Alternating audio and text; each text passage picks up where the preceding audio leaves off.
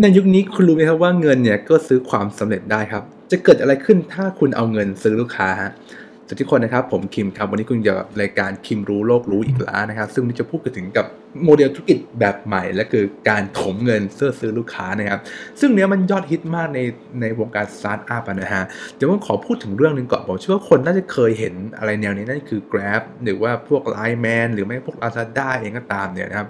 คุณรู้ไหมครับว่าพวกบริษัทพวกนี้เนี่ยเขายังขาดทุนอยู่เลยนะครับ เอาตรงๆไลแมนเนี่ยนะครับหรือว่า Grab ที่คุณสั่งของผ่าน Grab เนี่ยเฮ้ยคุณรู้ไหมครับว่าบางครั้งเนี่ยมันดูถูกราคามันถูกมากเลย มันดูแบบเฮ้ยมันใช่เหรอว่าทำไมแบบสั่งมามันแค่เพิ่ม10บาทว่าเผื่อถูกไปสั่งเองอีก เออมันบ้าคลั่งมากนะครับ หัวใจไม่มีอะไรมากเลยฮะนั่นคือเขาถมเงิน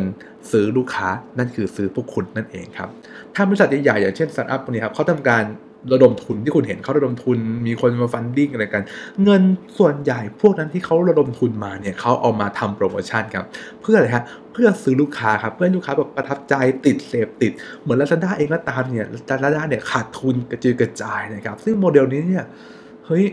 ใช้เงินเป็นน้ำครับถ้ามองในพี่ใหญ่ๆของเราก็คือ Amazon นั่นเอง Amazon เองก็ยังขาดทุนในด้านการขนส่งนะครับ คุณรู้ไหมว่า Amazon ขาดทุนการขนส่งหลักหลายพันล้านต่อปีทุกปี เพราะอะไรครับ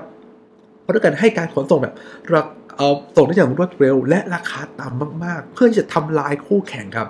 พวก Walmart เองหรือพวกร้านค้าอื่นๆเองเนี่ยเขาไม่สามารถที่ลดต้นทุนหรือทำให้รวดเร็วเหมือน Amazon ได้ เพราะว่า Amazon เนี่ยหนึ่งคือถมตลาด เอาเงินที่ได้มาจากการระดมทุนถมไปเลย นะครับให้ลูกค้าไปเลยนะครับ แต่เขากำลังสร้างพฤติกรรมลูกค้าใหม่ครับนี่คือทุกคนในการทำสตาร์ทอัพนะครับเขาไม่ต้องการหรอกฮะได้กำไรในช่วงนี้ แต่ต้องการเพิ่มฐานลูกค้าและทำการสร้างพฤติกรรมลูกค้าใหม่ครับถ้าวันหนึ่งครับทุกคนเสพติด Amazon ครับเสพติดความเร็วนะฮะ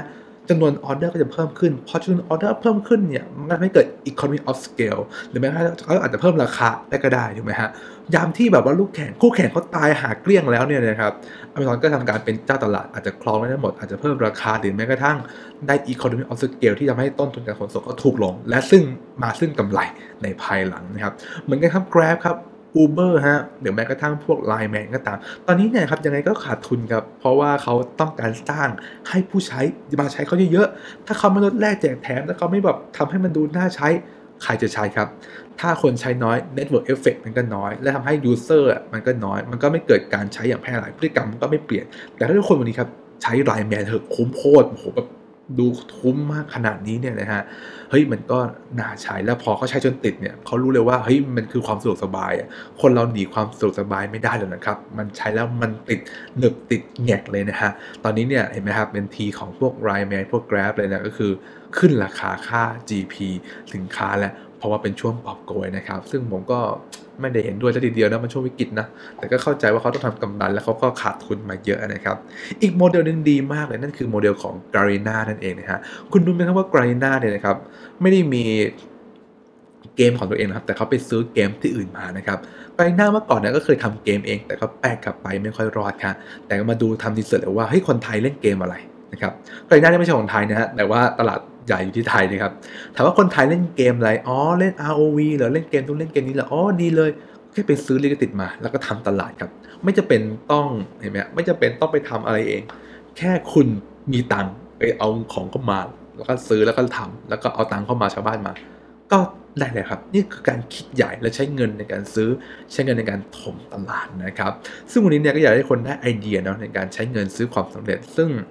บางครั้งเนี่ยครับความสำเร็จมันไม่อยู่ที่รายได้นะมันอยู่ที่การใช้งานของ user นะครับ แต่ว่าคุณครองแพลตฟอร์มครองความเชื่อใจครองจิตใจครองพฤติกรรมผู้บริโภคแล้วเนี่ย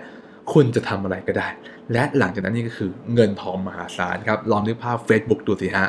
วันนี้เนี่ยทุกคนหนี Facebook ได้ไหมครับ YouTube เนี่ยฮะ คนหนี YouTube ได้ไหมครับ ซึ่งมันก็ ยากมากๆเลยนะฮะ อันนี้ก็เป็นไอเดียสับสตาร์ทอัพเนาะจริงอยู่ครับ บางธุรกิจบางตัวเนี่ยเขาจะขาดทุนกระจุยกระจายเลยก็ได้ แต่ถ้าเขาสำเร็จแค่ตัวเดียวครับ ทุกอย่างที่คุณเสียไปคืนหมดครับทำสิบตัวสำเร็จแค่ตัวเดียว